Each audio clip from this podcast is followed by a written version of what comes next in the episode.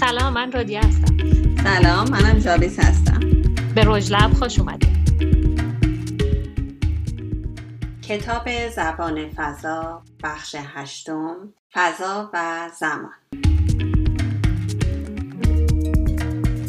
قبل از اینکه بریم سراغ این بخش بذارین یکم براتون از تاریخ طراحی بگیم و یادآور بشیم که این کتاب توی چه بخشی از این تاریخ قرار داره. طراحی حدود سال 1870 میلادی بیشتر از هر چیزی به طراحی ظاهر می پرداخت همون چیزی که شاید عموم هنوزم از طراحی تو ذهنشون دارن. انتخاب رنگ انتخاب فرم و چیزی که بیشتر به عنوان styling شناخته میشه. یا حالا تو رشته ما interior design لفظ interior decoration بهش اطلاق میشه که البته هیچ کی قبول نمی‌کنه که interior decorator ه. بیشتر همه دوست دارن به عنوان interior designer شناخته بشن. حالا بگذاریم. تقریبا همین الان هم حدود 90 درصد دانشگاه آمریکا در مقطع لیسانس به آموزش این سبک از طراحی می‌پردازند حدود سال 1960 یعنی 60 سال پیش حدودا. طراحا متوجه شدن که اگه طراحی به نظر اونا خوبه و نیازهای اونا رو برآورده می‌کنه معنیش این نیست که نیاز همه رو برآورده کنه. و حدودای این زمانا بود که طراحی انسان محور به وجود اومد. و اگه کتاب قبلی که تو پادکستمون در موردش صحبت کردیم یعنی طراحی اشیاء روزمره نوشته دونالد نورمن رو گوش داده باشین به طور مفصل در مورد این مفهوم صحبت کردیم. توی این زمان متدای زیادی رو هم طراحا از رشته‌های مختلف علوم اجتماعی قرض گرفتن. یعنی حدودای دهه 60 درسته دقیقا آره. تا بتونن کاربرا رو بهتر بشناسن و مورد استفاده طرحها قرار گرفت اون متدها مثلا متدایی که توی روانشناسی به خصوص استفاده میشه ولی هنوز طراحها نیاز داشتن که اطلاعات بیشتری از کاربرا داشته باشن. و اینجا بود که بحث طراحی مشارکتی شروع شد.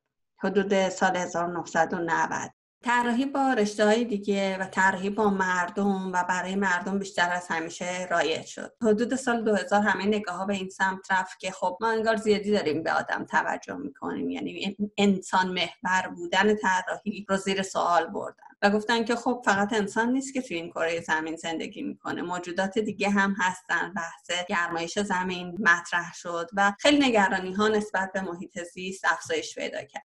طراحی پس از انسان پست هیومن توی اون زمان شکل گرفت که یه مقدار انسان رو از مرکزیت خارج کرد و به انسان و محیط زیست همزمان با هم پرداخت. پیش این که طراحی چه تغییراتی در آینده می‌کنه واقعا مشخص نیست و برایان لاستن هم توی این کتاب میگه که پیش بینی این که طراحی در آینده به چه سمت و سوی خواهد رفت امکان پذیر نیست. برایان لاسن این کتاب رو توی سال 2001 نوشته و با وجود اینکه اون زمان 40 سال از طراحی انسان محور میگذره می‌بینیم که لاسن یه عالم گله و شکایت داره از طراحی که برای کاربر مناسب نیست. و مثالای طراحی مبلمان شهری و زمینای بازی برای بچه ها و غیره رو توی این بخش می‌زنه. نشون میده که توجهی به نیاز کاربر نشده و به جای کاربر تصمیم گیری شده که کجا بازی کنه کجا بشینه کدوم منظره رو ببینه. و خب مثال هایی تو این زمینه معمارایی مثل فرانک لوید رایت هستن که معمارای حتی فضای داخلی خونه و مبلمان داخلی خونه رو هم انجام می‌دادن. و انگار کاربر رو مجبور به یه رفتاری می‌کردن که از همون چیدمانی که معمار براشون طراحی کرده استفاده کنن و بهش وفادار باشن و تغییری هم توش ندن. همیشه کاربرا یه سری تغییرات رو توی خونه هاشون می‌دادن که همه ناشی از این بود که این فضا با نیازهای اونها سازگاری نداره هماهنگ نیست. البته شبیز حالا این تاریخچه که تو گفتی ولی خب بعد اینم در نظر بگیریم. لاوستون هم خیلی اشاره می‌کنه که در واقع ذات رشته معماری خیلی متفاوته با رشته های دیگه دیزاین. خب یه سری محدودیت هایی داره. یکیش به خاطر عمر مفید ساختموناست و اینکه یه معمار چقدر می‌تونه توی حیات حرفه خودش تمام این چرخه زندگی ساختمون رو ببینه و اینکه خب میزان تجربه‌ای که می‌تونه کسب بکنه تجربه عملی از زندگی طرحها و محصولات بعد از طراحی خب برای معمار کمتره نسبت به طراحی صنعتی. ما در مورد design thinking صحبت کردیم توی کتاب قبلی که داشتیم و می‌بینیم که خب توی معماری کمی طی کردن مراحل design thinking و پروسه طراحی سختره. برای همینه که لاوسن هم به عنوان راه حل معمارا رو دعوت می‌کنه به مشاهده که از این طریق معمارا یاد بگیرن که چطور مردم با یه اثر معماری زندگی می‌کنن. چرا میگه design thinking برای معمارا سختره؟ خب این مثلا تو design thinking هی prototype درست می‌کردن و مثلا کاربرا میومدن با اثر تعامل می‌کردن بعد اینا دوباره اصلاحش می‌کردن. ولی خب برای معماری فوقش اگه ماکت هم درست کنن بازم از نظر فضایی که نمی‌دونم مثلا تعامل چطوریه. از این نظر میگم. خب اینقدر هزینه prototype مسلما توی معماری خیلی بیشتر میشه. من بعد من با خودم فکر می‌کردم که این خلا چجوری پر میشه. بعد اینجا بود که رسیدم به این موضوع که ها برای اینه که میگه اینقدر مشاهده مهمه. به خاطر اینکه انگار بناهایی که قبلا وجود دارن یه جور این امکان رو فراهم می‌کنن که یه تجربه کاربر و تعامل کاربر رو ببینن توش دیگه. لاوسن بدون اینکه از این اصطلاح نامی ببره داره در مورد طراحی کاربر محور صحبت می‌کنه. و همینطور دانش ضمنی اگه یادتون باشه در کتاب دانالد نورمن خیلی از دانش ضمنی هم صحبت کردیم که دغدغه برایان لاوسن هم تو این کتاب هستش. به نظر من برای همینه که میگه دانش سینه به سینه برای معماری توی جوامع قدیم خیلی خوب جواب می‌داد. البته این چیزیه که دیگه توی دنیای امروز عملی نیست. خود لاسن هم قبول می‌کنه که اینطور طراحی برای دنیای امروز نمی‌تونه عملی عملی باشه. رابیز اولا که چقدر توی این بخش شمشیر رو از رو بسته برای معمارا. واقعا هرچی دلش خواسته دیگه به معمارا گفته و همینجا ما خوبه که اعلام براعت کنیم. واقعا هر که میگیم حرفای لافسن ما تقصیری نداریم. معمارای عزیز ما رو دوست داشته باشید. دقیقا. شروع می‌کنه با یه مطلب جالبی که در مورد زبان میگه. میگه هر زبان درست حسابی تو این دنیا امکان اینو به متکلمینش میده که علاوه بر زبان حال در مورد گذشته و آینده هم بتونن صحبت کنن. یعنی افعال حال آینده و گذشته داره. حالا در نظر بگیریم که اسم این کتاب زبان فضائه این یه مثال بامزه ولی در حقیقت میگه که نه گذشته برای ما کاملا واضحه. دلیلش هم این تلاش های تاریخ نگارا و این علم بزرگ تاریخ نگاریه که سعی می‌کنه گذشته را از حاله ابهام بیرون بیاره. و میگه آینده هم همچین مطمئن و قطعی نیستش. مخصوصا اگر در مورد وقایع و پدیده های صحبت کنیم که مردم درش دخیل باشن. حتی ما خودمونم برای خودمون خیلی وقتا غیر قابل پیش بینی هستیم. خب این قضیه رو میشه به بحث معماری هم بس داد. و این جمله از استوارت برند میگه که هر ساختمون در واقع پیش بینیه البته نقل به مضمون این جمله. خب این چه ربطی به موضوع این بخش داره؟ این بخش به نظر من در واقع جواب این سواله که ما چطور می‌تونیم پیش بینی بهتری از رفتار انسان ها در فضا داشته باشیم. به نظریا و رویکردهای مختلفی در این مورد می‌پردازه که هر کدومشون سعی کردن که با روش خودشون با این مسئله دست و پنجه نرم کنن. فعالیت های انسان رو از نظر پیش بینی پذیری البته. به دو دسته هدفمند و غیر هدفمند تقسیم می‌کنه. حالا هدفمند مثل آشپزی کردن یا غیر هدفمند مثل استراحت کردن. و یه بحث دیگه حالا جدا از این اینکه اصلا ترا تا چه میزانی باید به فکر چارچوب درست کردن برای رفتار انسان ها باشه خودش هم یه مسئله مهمیه که لافسن در اواخر این بخش بهش می‌رسه. به زودی می‌بینیم که نقدهای زیادی به رویکرد عملکردگرایی یا عملکرد محور یا همون فانکشنالیسم داره و می‌بینیم که نمیشه از پیش بینی رفتارهای انسان ها حرف بزنیم و از رویکردی که فضاها رو بر اساس عملکرد صرف طراحی و جدا سازی می‌کنه حرف نزنیم. می‌بینیم که لافسون هم خیلی به این رویکرد نقد داره. می‌زنه زیر کاسه کوزه همه و ازشون شروع می‌کنه به انتقاد کردن. خب پس با یه بخش کاملا اکشن و سرشار از هیجان و بزن بزن طرف هستیم. گفتیم به طور کلی آینده و به طور خاصتر آینده ای که برای طراحیمون می‌تونیم تصور بکنیم در هاله ای از عدم قطعیت و ابهام پنهان شده. معمولا طراحا سه تا رویکرد برای حل این مسئله انتخاب می‌کنن. منظور مواجهه با عدم قطعیت و طراحی درسته؟ آره. که البته خیلی هم بستگی به رشته و زمینه طراحی داره.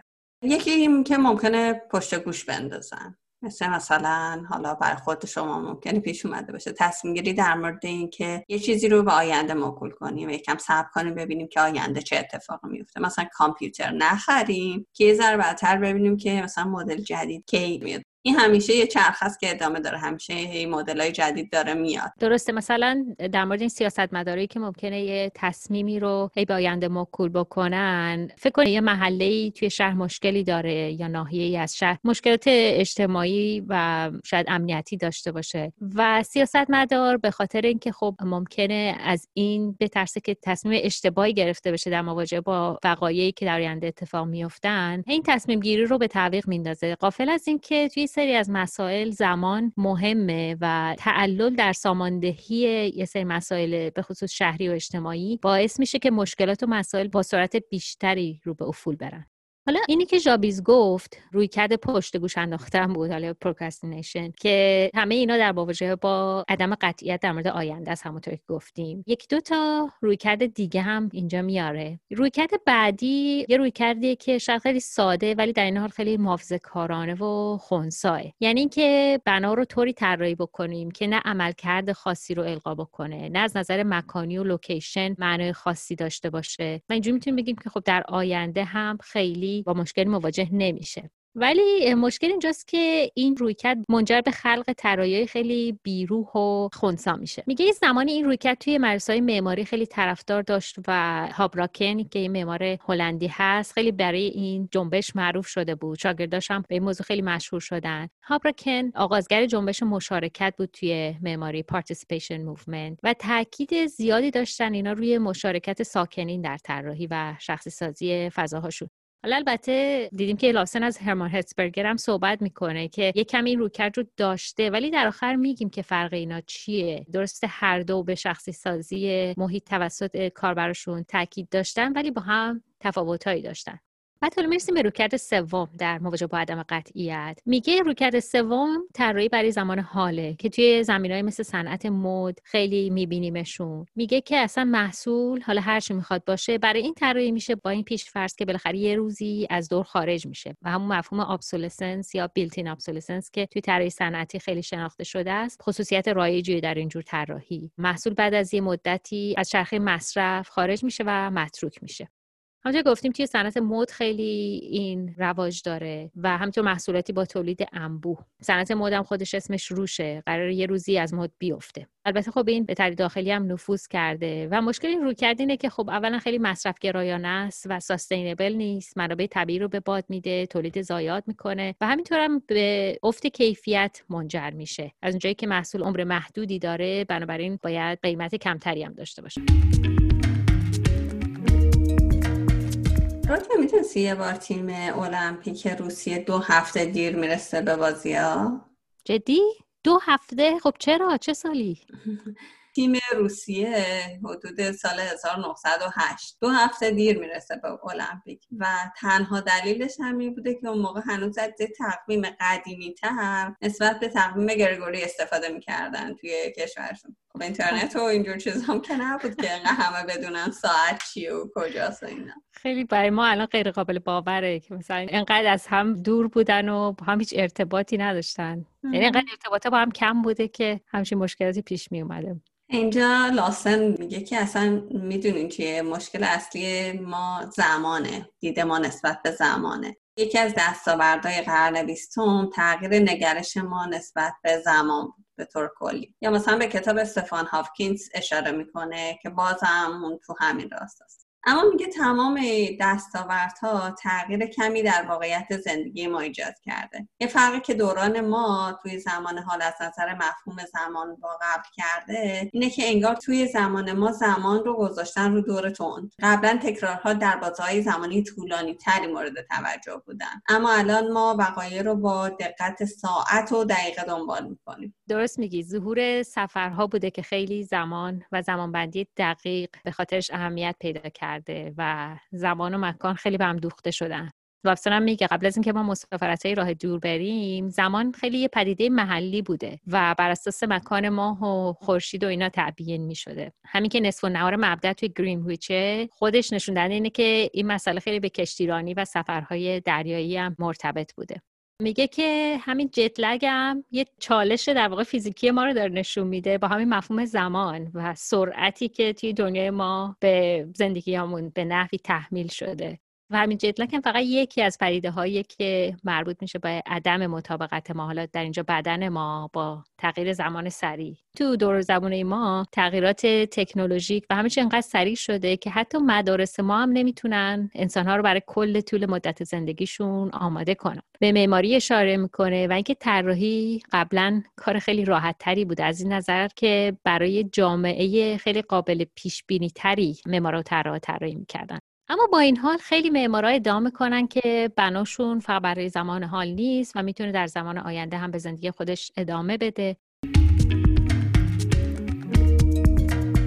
بناهای بزرگ و ماندگار تاریخی هیچ وقت اینطوری نبوده که یه توی مرحله ساخته بشن و بگن بفرما برین توش استفاده کنید بناهای بزرگ مثل کاتدرال های همون کلیساهای جامع یا حتی بناهای توی کشور خودمون مثلا مثل مسجد جامع اصفهان. توی یه دوره یه بار ساخته نشدن. خیلی مدت قبل از این که این بنا به کمال نهاییش برسه استفاده می شد و در طول نسل ها الحاقات مختلفی به این بنا اضافه شده و با نیازهای جامعه کم کم هی تطبیق پیدا کرده و در نهایتا به جایی رسیده که ما بینیم تا جایی که من می‌دونم از جامعه ساهان رو موزه معماری هم می‌خونن.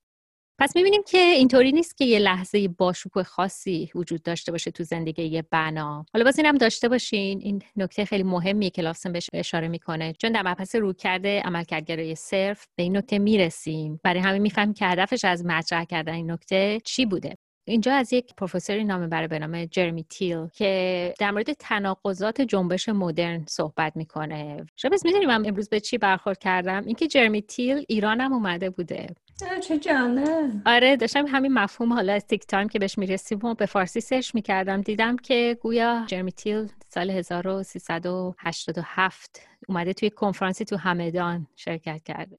به حال تناقضات فانکشنالیسم رو میگه میگه که جنبش مدرن تناقضی رو به وجود آورده. اونم تعصب فانکشنالیسم یا عملکردگرایی یا میگه دوگم به عنوان دوگما ازش استفاده می‌کنه. یعنی این باور که کل ساختمون باید یه زندگی یه جور فعالیت یا کار از پیش تعیین شده رو القا بکنه. و ما هم توی زندگی روزمرهمون به خاطر همین روی کرد با مشکلاتی مجبوریم دست و پنجه نرم کنیم یه نکته خیلی جالبی که این بحث برای من داشت مفهوم اصطلاح thick time ه که جرمی تیل مطرح می‌کنه. البته اینو توی یک کتاب مستقل نمیگه. گویا توی یک کتابی که مجموعه مقاله هستش اولین بار مطرح می‌کنه. مجموعه مقاله کتابی با عنوان Intersections به هر حال این مفهوم thick time که حالا میشه به انواع مختلف ترجمهش کرد. زمان انبوه ضخیم غلیظ مطرح می‌کنه. به عنوان یه راهی که بشه با این تناقض functionalism کنار اومد. حالا دیدیم که نویسنده اول مفهوم زمان رو مطرح کرد. functionalism رو الان داره مطرح می‌کنه و اینا رو به هم ارتباط میده. و بامزگیش اینه که از کتاب اولیس جیمز جویس کمک می‌گیره. جرمی تیل تا بتونه توضیحش بده این مفهوم thick time رو.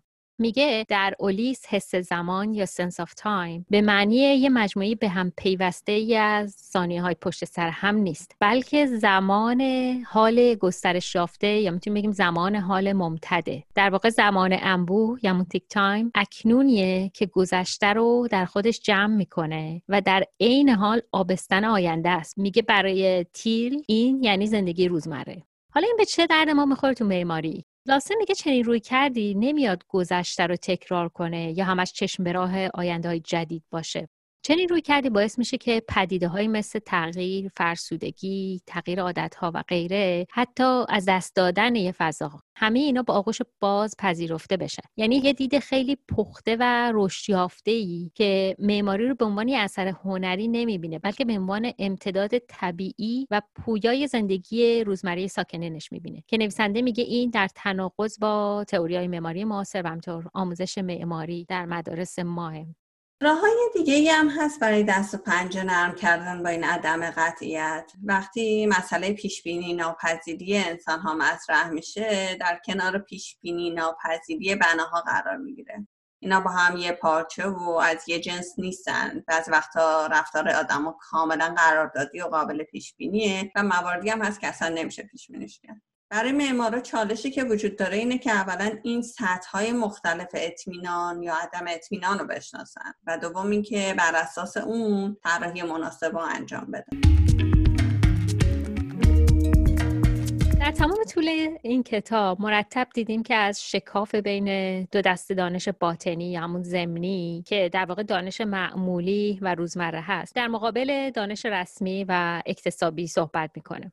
اینجا می‌پرسه این دوتا دانش این دو نوع نحوه شناسایی جهان کی از هم جدا میشن برای یه طراح یا معمار؟ چون فرضش بر اینه که خب معمارا زیاد از اون دانش زمینی و درونیشون به عنوان یک انسان نه به عنوان معمار استفاده نمی‌کنن. و حالا سوالش اینه میگه اینا کی از هم جدا میشن؟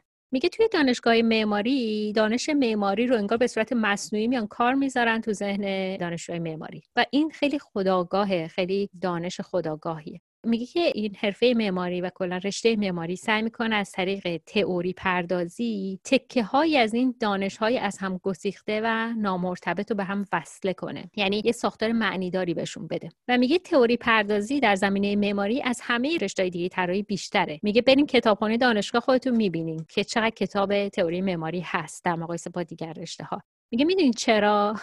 برای اینکه مثلا دانشجوی طراحی صنعتی به جای اینکه به حرفش رو بزنن میرن میشینن می‌سازن. در مقایسه حتی اگه بخوایم بگیم میگه که دانشجوی طراحی صنعتی خیلی بیشتر اهل عمل هستن و خیلی بیشتر انجام میدن تا اینکه حرفش رو بزنن. یادگیریشون از طریق انجام پروژه و اجراه و در دانششون هم تبدیل به دانش در واقع ذاتی و روزمره و عرفی میشه همون ایمپلیسیت میشه. و به هر حال یکی از این تمای تکرار شونده است که جالبه هم تو این کتاب هم کتاب قبلی که خوندیم واقعا به صورتی ترجیبا تکرار میشه.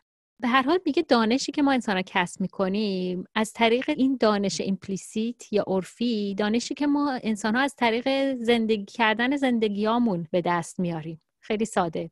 و خصوصیاتش هم اینه که ساختار نداره درونیه خیلی به درد بخور practical ه. و از طرفی پیش بینی کننده است. یعنی به ما خیلی قابلیت اینو میده که بتونیم پیش بینی بکنیم رفتارهای انسان رو و موقعیت های آینده رو و بتونیم شرایط مختلف رو تشخیص بدیم و بدونیم که در هر شرایطی چطور رفتار بکنیم. میگه کسایی که به این دانش اتکا می‌کنن کمتر externalize یا برونی می‌کنن این دانش رو به ندرت ازش حرف می‌زنن و خیلی کمتر ازش می‌نویسن. به هر حال در قطب مقابل که همین دانش explicit و اکتسابیه به این منجر میشه که افراد آموزش دیده از ساختمونا و قرارگاه های رفتاری که طراحی می‌کنن منفک و منفصل بشن در حقیقت بیگانه بشن. همونطور که قبلا هم ذکر کرده نویسنده در این روی کرد توجه خیلی زیادی به فرم و خصوصیات ظاهری میشه. حتی در بعضی خصوصیات ظاهری هم معمارا سمبولا و نشانه ها رو خیلی متفاوت از مردم عادی می‌بینن. یادتون باشه لافسن توی بخش دو هم گفته بود که یه سری رویکردهای آیکون کلاسیک ساختار شکنانه و خیلی همیشه خلاقانه توی مدارس معماری تشویق میشه و ایناست که ارزشمند محسوب میشه. و بچه ها یا دانشجو یاد نمی‌گیرن که بیشتر مشاهده بکنن و بر اساس رفتارا بتونن یه فضا رو ارزیابی بکنن. در به جای مشاهده از تئوری های موجود استفاده می‌کنن یا اتکاشون رو صرفا می‌ذارن به بنای مدرن دیگه ای که قبلا ساخته شده و میگه ما مجبور نیستیم اینطوری بمونیم. معمارا می‌تونن بناها رو به نیازهای مردم نزدیکتر بکنن و قابلیت های پیش بینی خودشون رو بهبود ببخشن و از همه مهمتر دنیای طراحی رو به دنیای واقعی نزدیکتر کنن. خوبه اینم در نظر بگیریم که این کتاب در سال 2001 نوشته شده حالا درسته در سال 2005 تجدید چاپ شده ولی برای ما به نحوی انکاس دهنده رویکردهای معماری اون زمانه و احتمالا تغییراتی رو توی این مدت شاهد بودیم.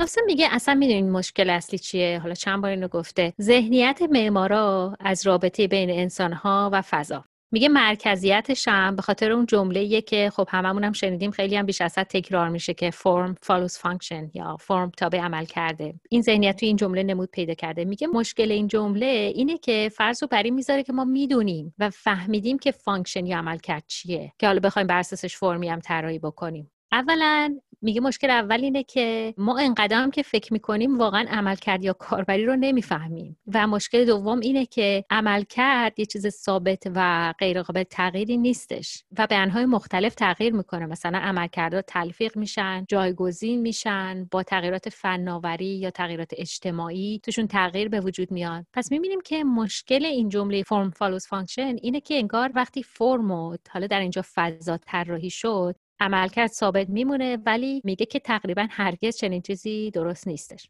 در حالی که توی معماری vernacular یا سنتی و محلی این فرایند کاملا برعکسه و ساختمونا و فرما و فضاها حول محور رفتار انسانی شکل می‌گیرن و انقدر تغییر می‌کنن تا بالاخره تناسب پیدا می‌کنن باهاشون.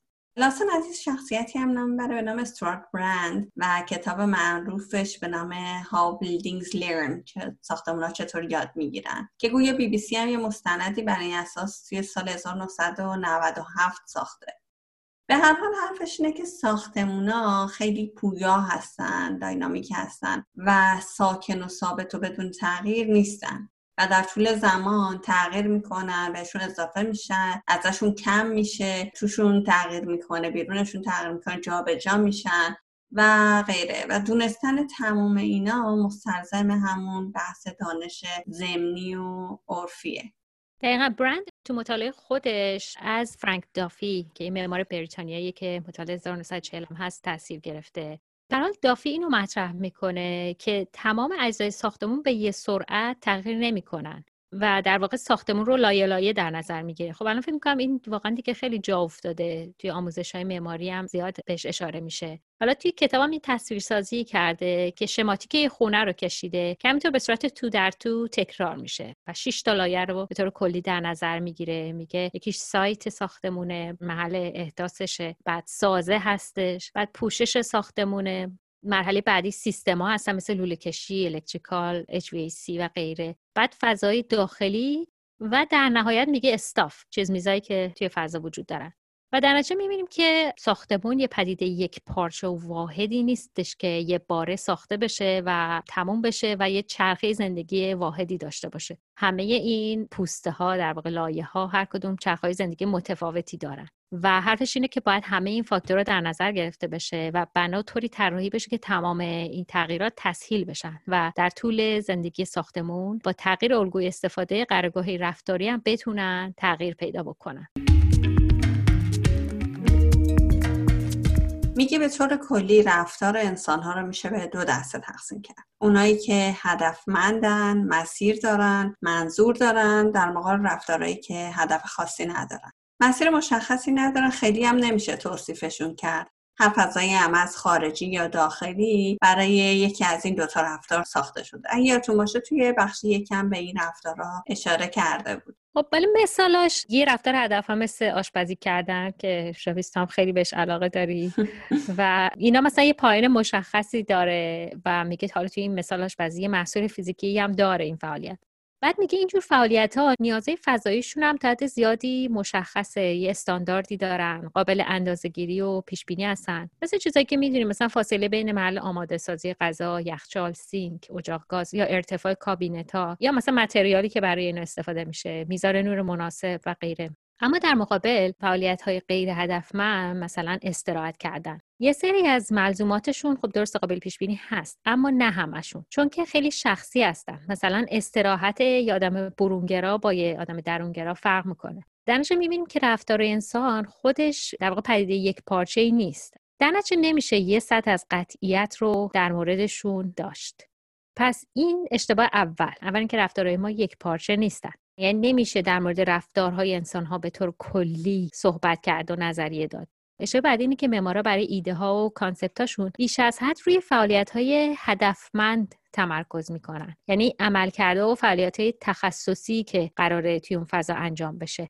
یا تجابیز یه مثالی بود توی بخش فاصله ها در مورد کلاس درس که تو توضیح دادی که کلاس درس به عنوان ماشین یادگیری در نظر گرفته شده بود با یه فعالیت خیلی خاص و مشخص در صورتی که بقیه فعالیت های دانشجو اونجا اصلا لحاظ نشده بود.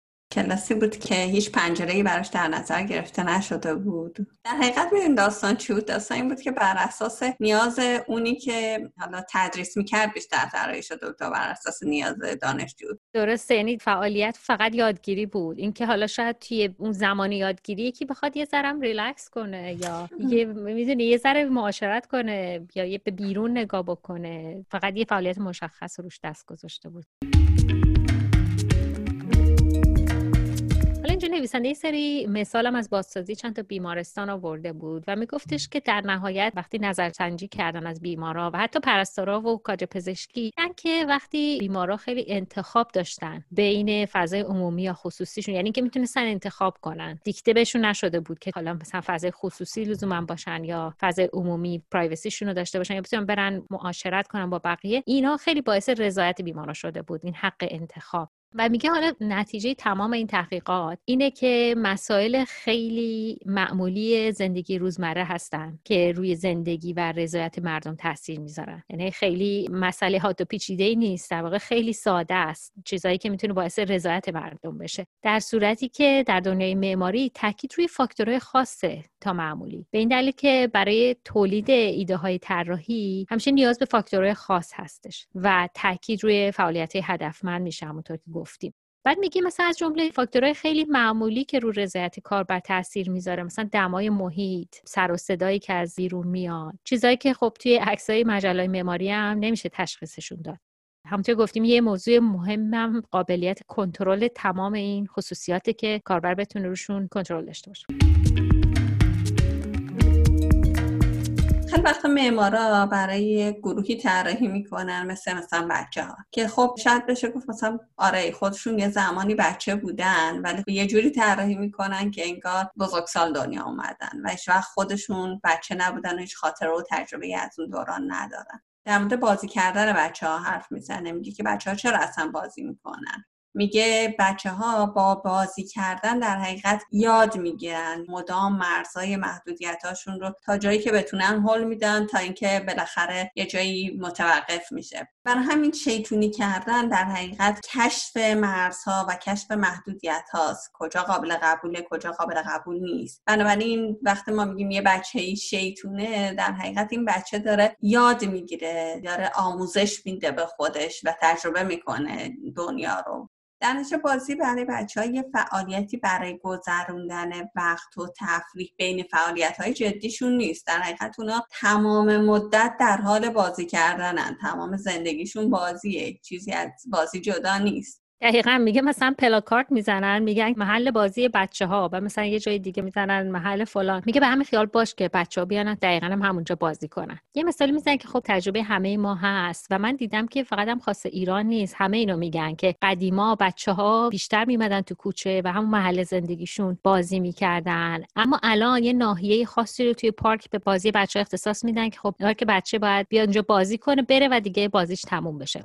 بعد خیلی جالبه میگه که تو سیستم سنتی بچه ها با اقشار مختلف جامعه تعامل داشتن. مثلا من خودم یادمه که می‌رفتیم چه می‌دونم از خواربار فروش محل توپ میخریدیم بعد چه می‌دونم دولایه‌ش می‌کردیم. توپ اون میافتاد تو حیاط همسایه مجبور بودیم بریم زنگشون رو بزنیم. خب این برای بچه خودش خیلی فعالیت اجتماعی مهمیه که بره یه درخواستی بکنه از کسی. یعنی همون problem solving بود یه جورایی. یا مثلا شلوغ می‌کردیم همسایه میومد دعوامون می‌کرد که اینا بازی یادگیری خیلی مهمه. میگه خب الان میام یکی استخدام می‌کنم بیان اونجا وایسه و مواظب بچه ها باشه تو پارک یا محل بازیشون که خب این همون تجربه اجتماعی رو برای بچه رقم نمی‌زنه.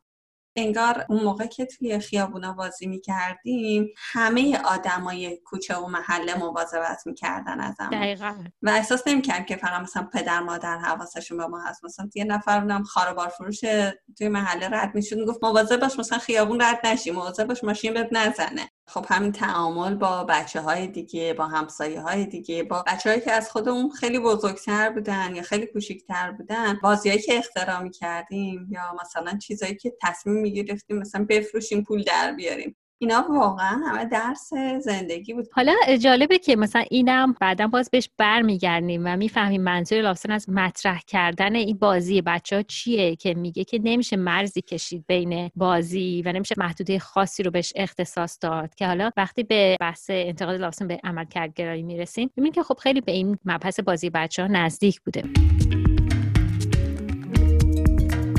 یه راه دیگه ای برای پیش بینی رفتار مطرح می‌کنه و اونم مسئله تعداد افراد در فضاه در یک خود طراحی برای کاربریه که خب کاملا میشناسیمش یعنی کارفرمایی میاد و می‌دونیم که داریم برای اون طراحی می‌کنیم. خب این خیلی سخت نیست پیش بینی رفتارها و نیازهای کاربر. و میگه قطب دیگه که در مقابل این قرار داره باز طراحی برای یک گروه خیلی بزرگی از کاربرا یا بهتر بگیم برای جمعیت طراحی برای جمعیت. پیش بینی رفتارها در هر دو سر این طیف راحت تره چون توده مردم هم هم رفتارهایی از خودشون بروز میدن که کاملا قابل پیش بینیه و مثالش هم می‌تونیم توی ایستگاه قطار فرودگاه و غیره ببینیم. اما مثلا یه پروژه ساخت آپارتمان که توش قرار افراد مختلفی ساکن بشن پیش بینی نیازهای افرادیه که نیازهای متنوعی دارن. و همه هم خب با وجود اینکه فضاشون یکسانه نیاز دارن که هویت خودشون ابراز کنن. آره جالب اینجا مثالی از یه ساختمون که لوکوربوزیه در پسک ساخته می‌زنه و میگه که به خاطر اینکه خب معمار شیوه زندگی و ارزش‌های خاصی رو به اون ساکنین اومده بود تحمیل کرده بود در نهایت ساکنین هم شیوه خودشون رو به بنا تحمیل کردن. یه چیز بگم خیلی سخته در مورد این بناهای معروف یا معمارای معروف آدم نکاتی رو پیدا بکنه که انتقادی باشه. معمولا وقتی تو اینترنت سرچ می‌کنیم خیلی همه در اهمیت این بناها میگن و کی ساخته شده چه جنبشی رو پایگذاری کرده و در مورد این ایده پردازی های بنا خیلی زیاد میگن و هیچ وقت نمیان تحلیل کنن. یا مثلا خیلی کمتر آدم برمیخوره به تحلیل های خیلی عمیقتر در مورد اینکه خب واقعا ساکنین چه تجربه ای از این بناها داشتن.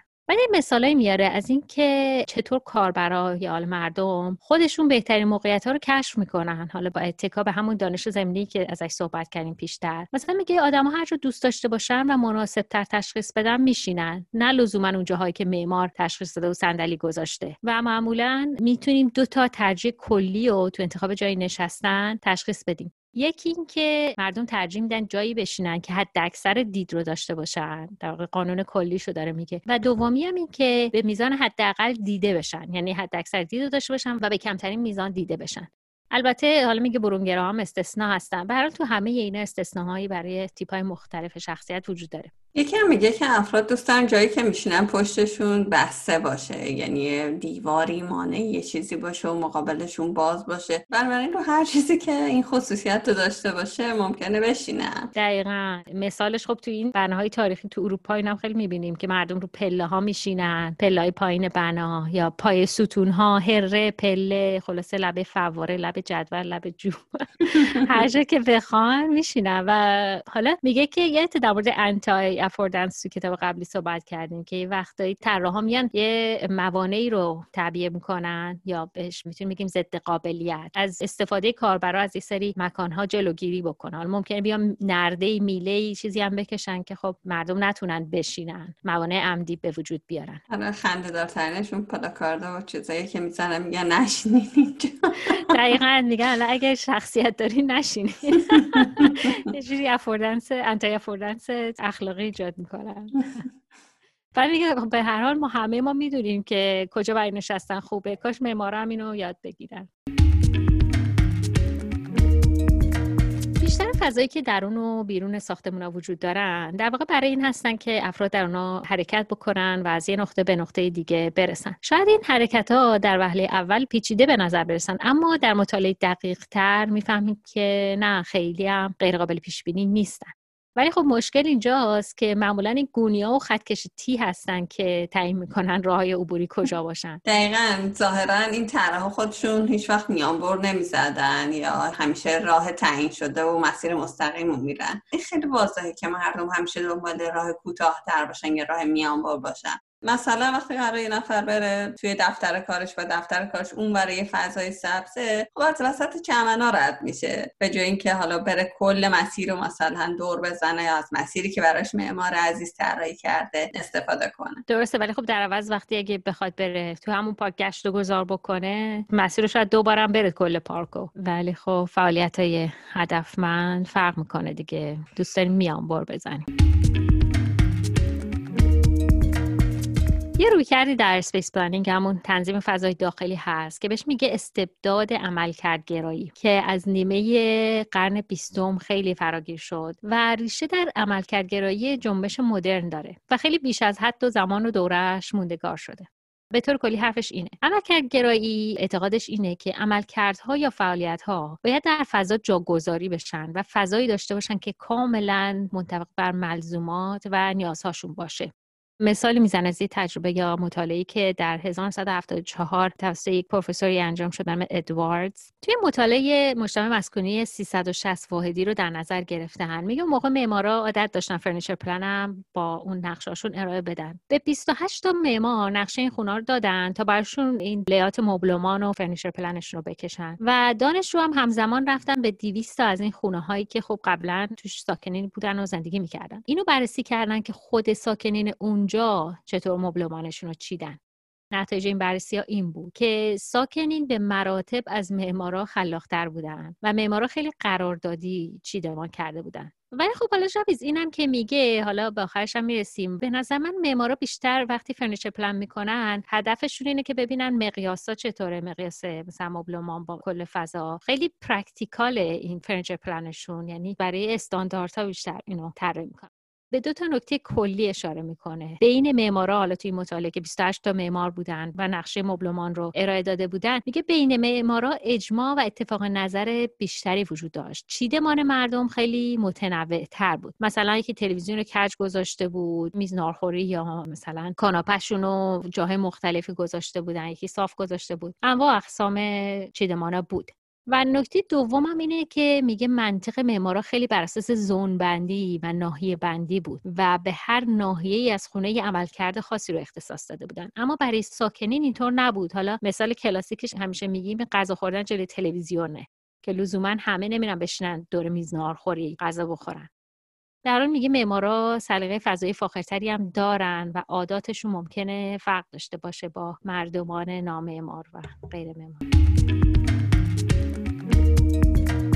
در ناحیه بندی فضاهای خونه میگه که این موضوع در طراحی شهرها از نیمه دوم قرن بیستم به بعد تکرار شده که مرکز شهر شده مرکز تجاری بعد محله های مسکونی که خب بیشتر تو آمریکا منتقل شد به سابرب و هومه. بعد یه جا قسمت فرهنگی شد و اینجور تقسیم بندی های مصنوعی به شهرها به تب زندگی افراد تحمیل شد و میشه گفتش که باعث افول مرکز شهرهای غربی شد. اینطوری که شهرهای بزرگ بعد از یه ساعتی یه جورایی ناامن میشه و خب اونجا دیگه کسی زندگی نمی‌کنه یه مسکونی نیست. آدمای زیادی اونجا زندگی نمی‌کنن. از یه ساعتی تقریبا تمام فعالیت ها اونجا متوقف میشه تا اینکه دوباره صبح داره باز بشه. یه ناحیه‌ای هستن که زندگی 24 ساعته ندارن. به هر حال توی دهه اخیر کمی این روی کرده داره عوض میشه. خلاصه میگه در حالت طبیعی اون شهری ایدئاله که تنوع و همنشینی وجود داشته باشه. مثلا بین حرفه های مختلف بین سبک های مختلف یا مثلا یه بنای جدیدی در کنار بنای قدیمی تری باشه. فضای مسکونی و عمومی و فرهنگی همه اینا با هم در کنار هم باشن و در واقع خیلی به صورت طبیعی بازگو کننده زندگی مردم و تاریخ و فعالیتاشون باشه. حالا ما این همه گفتیم از اینکه فضا نباید دیکته بکنه فعالیت خاصی رو و از طرفی هم باید بتونه پیش بینی بکنه. حالا بهترین راه چیه؟ راهی که این نویسنده ارائه میده چیه؟ می‌رسیم به مبحث فضاهای دعوت کننده میگه هر فضایی به اندازه های مختلفی ممکنه فعالیت خاصی رو القا بکنه یا دعوت به نحوه خاصی از رفتار بکنه. بعضیا ممکنه دعوتشون مبهم باشه. مثلا یه مثال جالبی که می‌زنه از مرسی هنر گلاسکو هست که قبلا هم تو این کتاب ازش یاد شده بود. طراحی چارلز مکینتاش. میگه که یه جایی در انتهای این بنا هست که پنجره هایی داره و فضایی که از اونجا میشه مرکز شهر رو دید. و میگه این فضا در حال انتهای طبقه ها انقدر جذابیت داره که مردم راه خودشون رو کج می‌کنن چون دمسر اصلی قرار نداره. میگه میرن اونجا و فعالیت هم خیلی اونجا آزاده. یعنی اصلا معمار به کاربر نگفته که باید چه کاری رو حتما انجام بده. یه ده میشنن کتاب می‌خونن یه ده لب پنجره میشنن با هم صحبت می‌کنن. ولی انقدر جذابیت داره که مردم به سمتش جذب بشن. و میگه اینجا یه جایی که برای فعالیت بی هدف طراحی شده. اصلا هدف خاصی اینجا دنبال نمیشه. نتیجه عمل کردی که ما برای فضا در نظر می‌گیریم لازم نیست خیلی مشخص و تعریف شده باشه. همین که یه دعوت فضایی برای نشستن لب پنجره باشه یا صحبت کردن با یه دوست کافیه. شما یه مثال جالبی می‌زنه دوباره به هرمان هرتسبرگر برمیگردیم. باید یه آمار بگیریم ببینیم که واقعا در هر بخش من فکر می‌کنم از هرتسبرگر صحبت کرده آره مثل که با هم دوست بودن. انگار با کتابی هم نوشتن. آره. به حال مثلا میگه هرمان هرتزبرگر خدای اینجور دعوت های فضایی بود.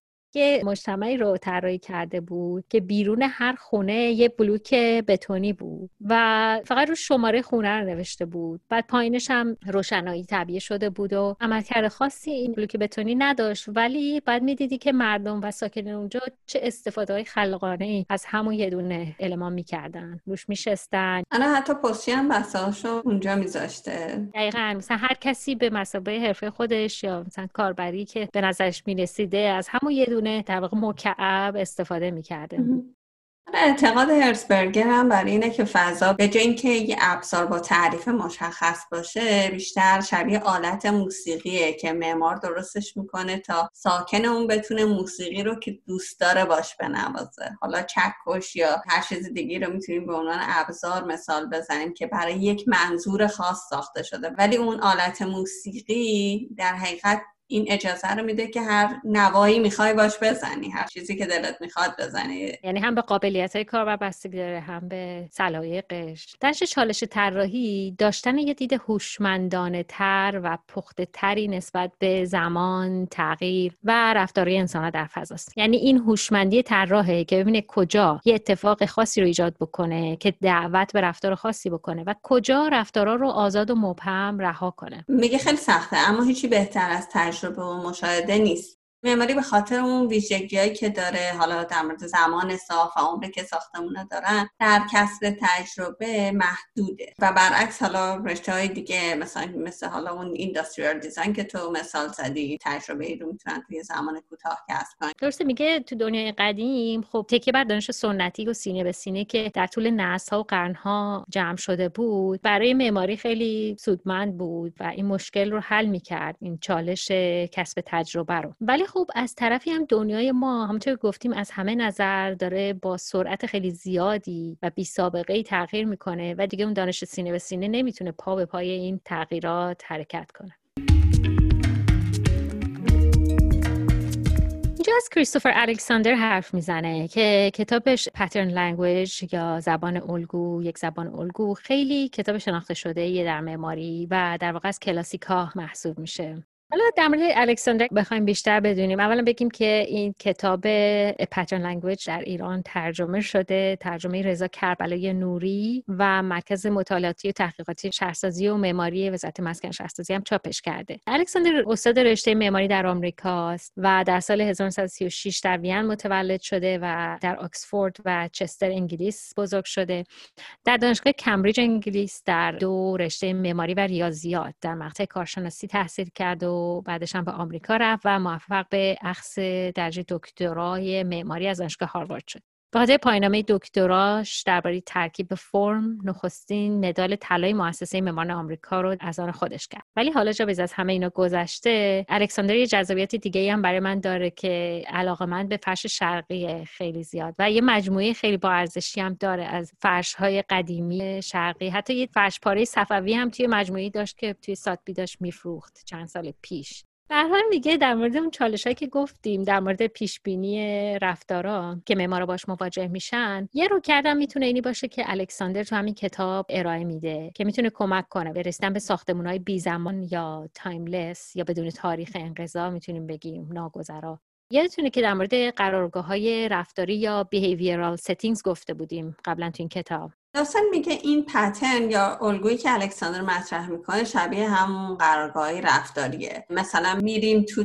تخت دوش می‌گیریم آشپزخونه صبونه می‌خوریم تو حیات قدم می‌زنیم با خانواده میریم رستوران. بعد میگه حالا اینو گفتیم در مورد شمای کلی کتاب الکساندر. قدم بعدی اینه که ببینیم تا چه حدی فضاهای اطراف ما با این فعالیتمون مناسبت دارن. بعضی الگو انقدر معمولی و متداول هستن که میشه بهشون گفت configuration یا موقعیت ابتدایی و اساسی فضا. و همینطور به ایده هرتزبرگر مبنی بر اینکه فضاها به جای اینکه یه عملکرد خاصی رو دیکته کنن باید بیشتر دعوت کننده باشن اشاره می‌کنه. حالا باز من یاد همون مفهوم affordance افتادم که این دعوت کنندگی یه مقدارش هم باز به اون قابلیت هایی که اون فضا داره مربوط میشه. ولی باز انتقادایی رو مطرح می‌کنه لافسن که بیشتر به اینه که الکساندر خیلی وقتا برای راه حل ها نسخه میپیچه و راه حل های قطعی رو سعی می‌کنه ارائه بده. مثلا میگه چون کارمندا 8 ساعت در محیط کار هستن بعد خیلی حس اجتماعی توشون تقویت بشه روی فعالیت اجتماعی و روابط خیلی بیشتر از کار تاکید می‌کنه. مثلا حتی میگه باید مجموعه 15 تایی کارمندا بتونن کنار هم بشینن و این تعداد با هم کار کنن. اما لافسن در عوض میگه که ایدئال اینه که حق انتخاب و گزینه تنظیم رو به کاربر بدیم. یعنی حالا ما تصمیم نگیریم که در گروه های چند تایی بشینن یا چطور با هم تعامل کنن. مهم اینه که روی سری feature ها حالا یا فاکتورهایی تاکید بکنیم مثل حق انتخاب اینکه بتونن کاربرا بر حسب نیازشون و تجربهشون معاشرت بکنن یا privacy داشته باشن بتونن انتخاب کنن. مثلا جایی الکساندر میگه که فضای عمومی باید برای این تعداد از افراد در نظر گرفته بشن. دو جور فضای عمومی در هر مثلا اداره یا سازمانی باشه. و لاوسون میگه مشکل اینجاست که مقیاس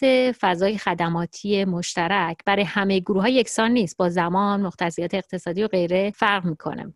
حالا جالب رودیا این که میگه بعد مجموعه 15 نفری مثلا توی محل کار با هم حالا معاشرت داشته باشن یا با هم دیگه ارتباط داشتن بر من جالب بود که بدونم چرا این عدد 15 است. مثلا چرا 20 نیست چرا حالا بیشتر است بعد متوجه شدم 15 رو به این دلیل انتخاب کرده که به یه شکلی تو وقتی با افراد مثلا نزدیک خانواده در تماس باشی حدودا مثلا با این خانواده متوسط با 15 نفر در ارتباط و می‌خواد اینو با خانواده مقایسه کنه. میگه اون همه ساعت ها ما توی کار میگذرونیم اون محل کارم باید یه شکلی شبیه خانواده باشه. اون communication ها و معاشرت ها و اینجور چیزا. باید مثلا یه مجموعه شبیه خانواده باشه. که این عدد 15 از اونجا میاره بیل هم توی City of Bits که قبلا هم در موردش صحبت کردیم و کتاب مورد علاقه تو شد. یه زمانی میگه که مردم دور چاه آب همدیگر رو می‌دیدن و اختلاط می‌کردن و لاسانی میاد اینو میگه که الان شبیه کافه مثلا الان و جالب بود. دقیقا کافه جایگزین اون چاه آره. آب شدن. مقایسه جالبی بود دقیقا. حالا دیگه ببینیم الان چیه؟ احتمالا اینستاگرام و فیسبوک این چاه آب مجازی پس می‌بینیم که در واقع بهترین رویکرد اینجا تمرکز بر روی مسئله است. بدون اینکه بخوایم یه راه حل قطعی و یگانه ارائه بدیم. من اینجا جابیس خیلی یاد human centered design توی کتاب دانالد نورمن افتادم که می‌گفت درسته که تکنولوژی تغییر می‌کنه و خیلی فاکتورهای مختلف اجتماعی تغییر می‌کنه ولی اگه ما تاکیدمون و تمرکزمون روی کاربر باشه و انسان باشه هیچ وقت نمی‌تونیم راه غلطی بریم. چون انسان هیچ وقت تغییر نمی‌کنه. نیازهای انسان ها همیشه یکیه. یعنی اون نیازهای اساسیشون تغییری نمی‌کنه. حالا شاید نحوه برآورده کردن این نیازها فرق می‌کنه ولی به هر حال لاسن هم میگه نباید توی دام توصیف گذشته بیفتیم به جای اینکه آینده رو تجسم بکنیم و کار دیزاین هم همینه. ایراد دیگه ای هم که داره در مثال ونیز الکساندر تجلی پیدا می‌کنه. الکساندر اعتقادش اینه که ونیز برای این ونیزه که الگوهای مختلف هم همخانی دارن الگوهای مختلف که توی شهر در حال اجرا و انجام هستن. ولی خب لافسن در مقابل میگه ونیز رو نمیشه به عنوان الگوهای جدا جدا دید. برای من زیباییش مهمه ارتباطش با گذشته مهمه. در واقع کلا معماری و یه شهر رو به این صورت نباید دید به صورت الگوهای جدا. در واقع میگه ونیز به صورت کل کار می‌کنه. کله و نه مجموعه از اجزای جداگانه. یه meta language یا ابرزبان فضایی که تشکیل شده از فرم و شکل و مقیاس و متریال و همه اینا وجود داره. و به هر حال میگه نمیشه به عنوان حاصل جمعی از این عناصر و اجزا دیدش. خیلی فراتر از این اجزا در نهایت کار می‌کنه. و میگه هم تکرار و redundancy توش هست هم استثناءات وجود داره و تناقضاتی وجود داره که باز به جذابیت کل کمک می‌کنه و باعث میشه که تعادل برقرار ممنون از اینکه با ما بودید. با تشکر از جان بارتمن سازنده موزیک پادکست. و جر درکسن برای پشتیبانی فنی